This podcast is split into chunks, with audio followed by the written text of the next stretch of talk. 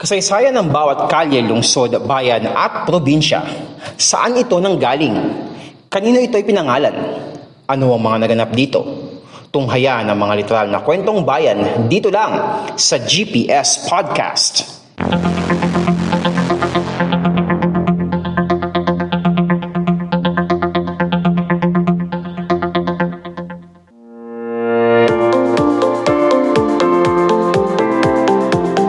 Podcast show na literal na kwentong bayan, ang GPS Podcast at sa Videocast. Tayo po ay napapakinggan sa Spotify, Anchor, Pocket Cast, Google Podcast, Red Circle at Apple Podcast. And also, ang mga videos po natin ay ina-upload natin sa YouTube at sa Facebook.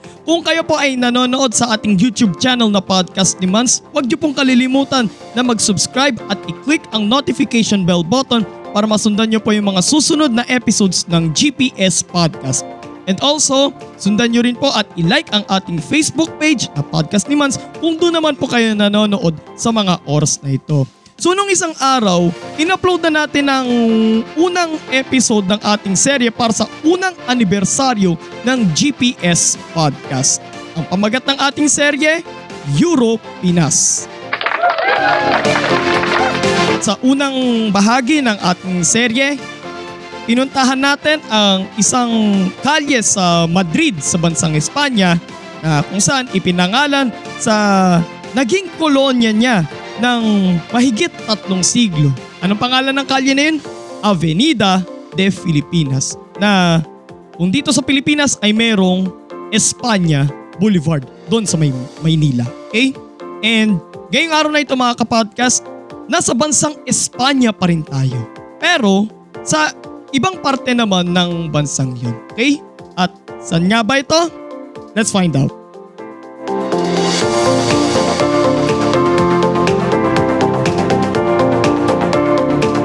Ito ang GPS Podcast.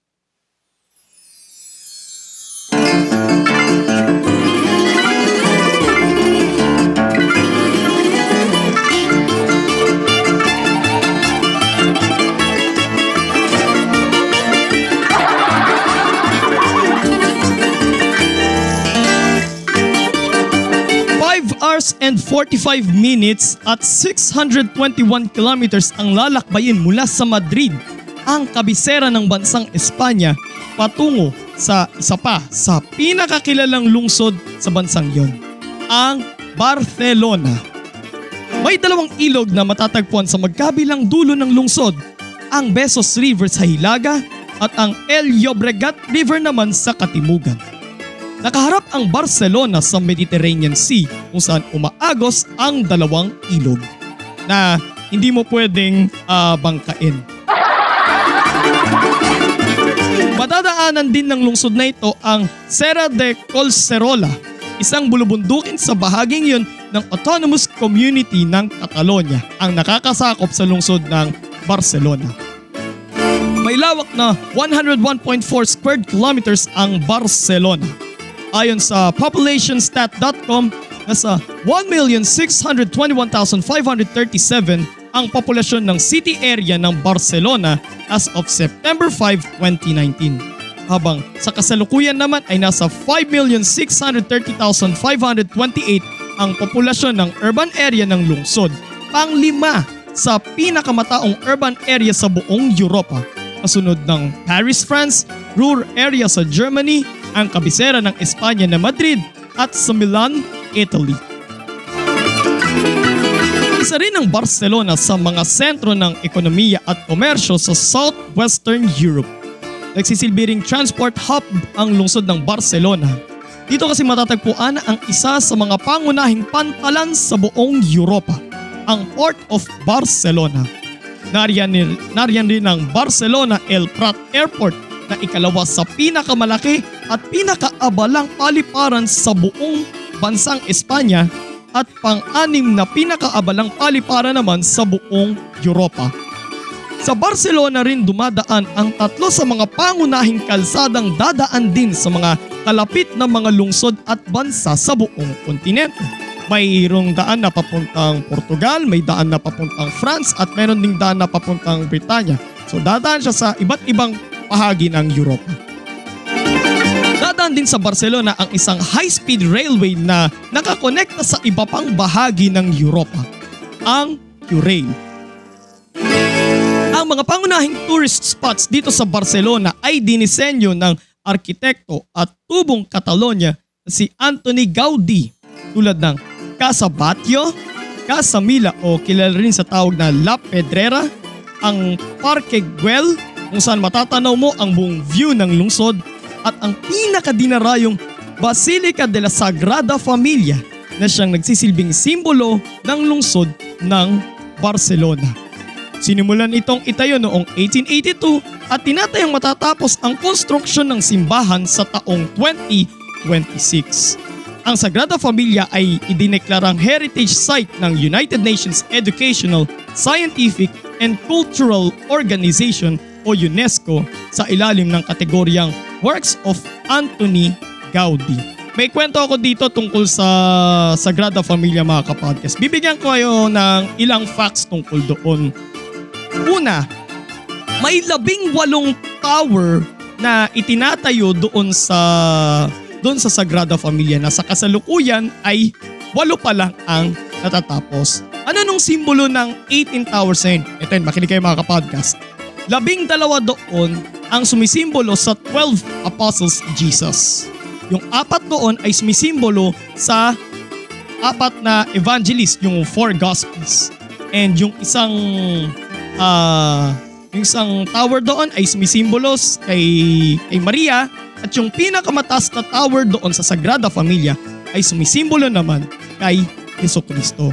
Isa pa, yung tatlong monumental facades ng ah, ng Sagrada Familia ay sumisimbolo sa birth, death and resurrection at yung sa yung sa future na inano ni Jesus Christ. Okay? At syempre, doon din sa Sagrada Familia ay um, doon nakalibing ang arkitekto na si Anthony Gaudi na siyang nagdisenyo ng Sagrada Familia. Namatay siya noong 1926 at sabi ko nga kanina, tinatayang doon sa taong 2026 matatapos ang ang construction ng Sagrada Familia sa 100th death anniversary ni Anthony Gaudi. Tuloy tayo. Isa pang dinarayong tourist spot sa Barcelona ay ang Palau de la Música Catalana na dinisenyo naman ng arkitekto na si Lluís Domènech i Montaner. Kasi ang ang dialect doon sa sa Barcelona or sa Catalonia ay yung sarili nilang dialect which is yung Catalan na parang nabasa ko yung ano nila eh, yung kung paano sila magsulat. Parang pinagsama yung Spanish at saka yung French. Okay? Sa Barcelona rin ginanap ang Summer Olympic Games noong 1992.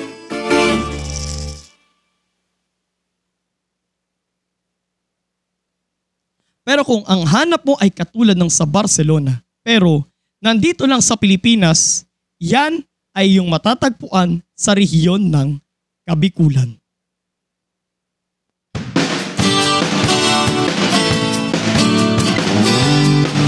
ang bayan ng Barcelona. Ito ay matatagpuan sa lalawigan ng Sorsogon. More than 12 hours ang biyahe by land papuntang bayan ng Barcelona kung manggagaling kayo ng Maynila. Pero pwede ring mag-eroplano from Manila to Legazpi City within an hour and a half. And almost 2 hours by land naman from Legazpi City, Albay papunta sa bayan ng Barcelona dun sa Sorsogon. So matotal, aabot ng hanggang 520 kilometers ang lalakbayin mula Maynila papunta dito sa bayan ng Barcelona. Ang bayan ng Barcelona ay pinaliligiran ng mga bayan ng Gubat sa north, Kasiguran sa west at Bulusan naman sa south. Nakaharap sa Pacific Ocean sa east ang bayan ng Barcelona. Ang bayan na ito ay binubuo ng 25 mga barangay.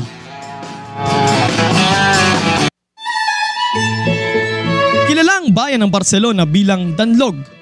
Pangingisda at pangangaso ang pangunahing ikinabubuhay ng mga unang nanirahan dito. Kilala rin ang Danlog sa pakikipagkalakalan sa mga taga-ibang bayan. Sa, panana- sa panahon ng pananakop ng mga Kastila, nakubkob nila ang Danlog. Inirekomenda rin ng pamahalaang kolonyal ang pagpapalit ng pangalan ng Danlog at magiging Barcelona, hango sa pangalan ng lungsod na iyon sa Espanya. Sinasabi rin daw na may pagkakahalin tulad daw ang lugar na iyon sa lungsod ng Barcelona. Kaya naman noong April 16, 1866, idineklara ang Barcelona bilang Pueblo Civil sa bisa ng isang Spanish Royal Decree. Pero nanatili pa rin itong isa sa mga baryo ng bayan ng Bulusan hanggang noong 1868 kung saan kinilala na ang Barcelona bilang isang independent town.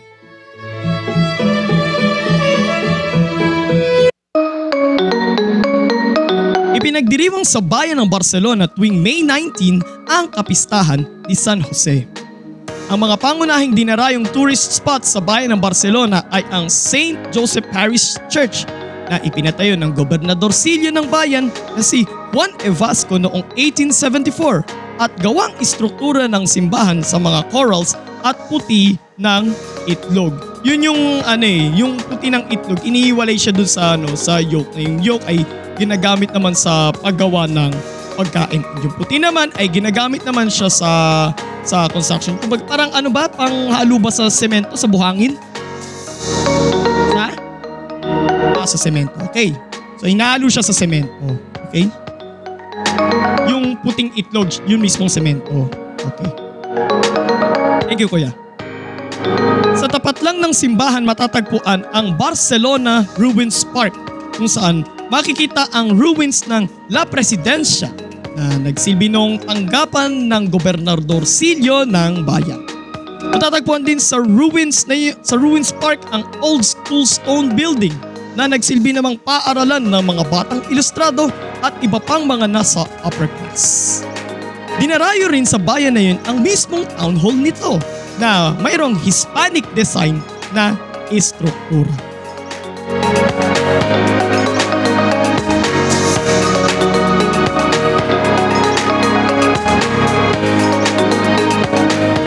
GPS Podcast.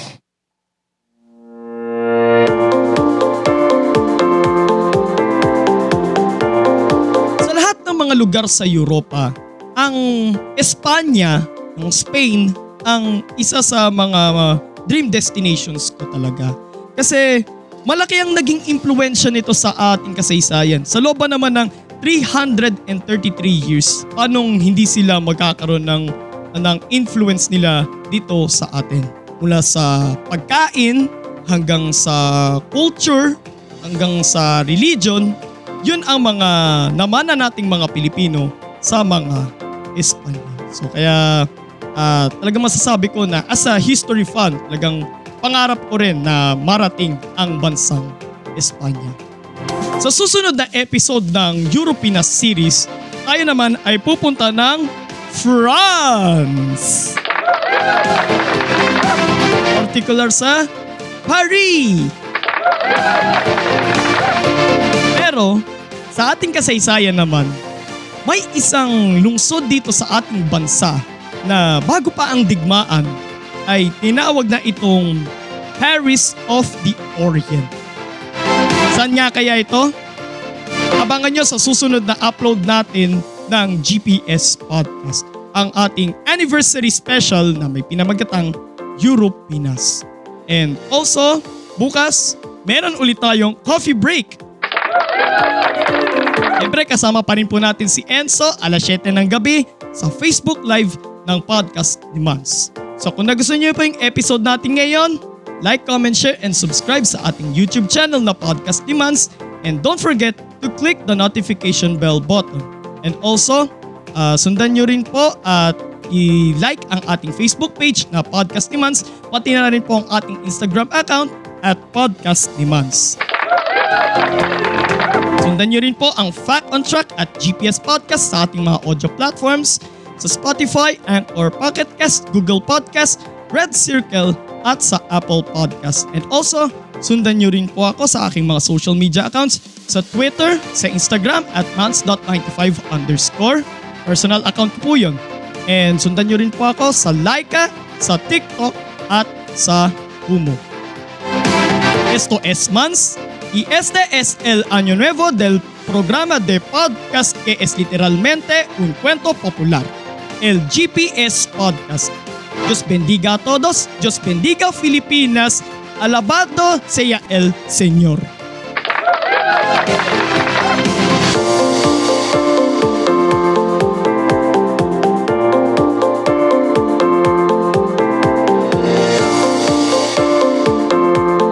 At yan ang isa na namang makabuluhang kwentuhan dito lang sa GPS Podcast. Pakinggan ang GPS Podcast sa Spotify, Anchor, Google Podcast, Apple Podcast, Red Circle, at Pocket Cast. At mag-subscribe sa podcast ni Mans sa Facebook, Instagram, Twitter, YouTube, Kumu, Laika, at TikTok. Walang chismisan, kwentuhan lang.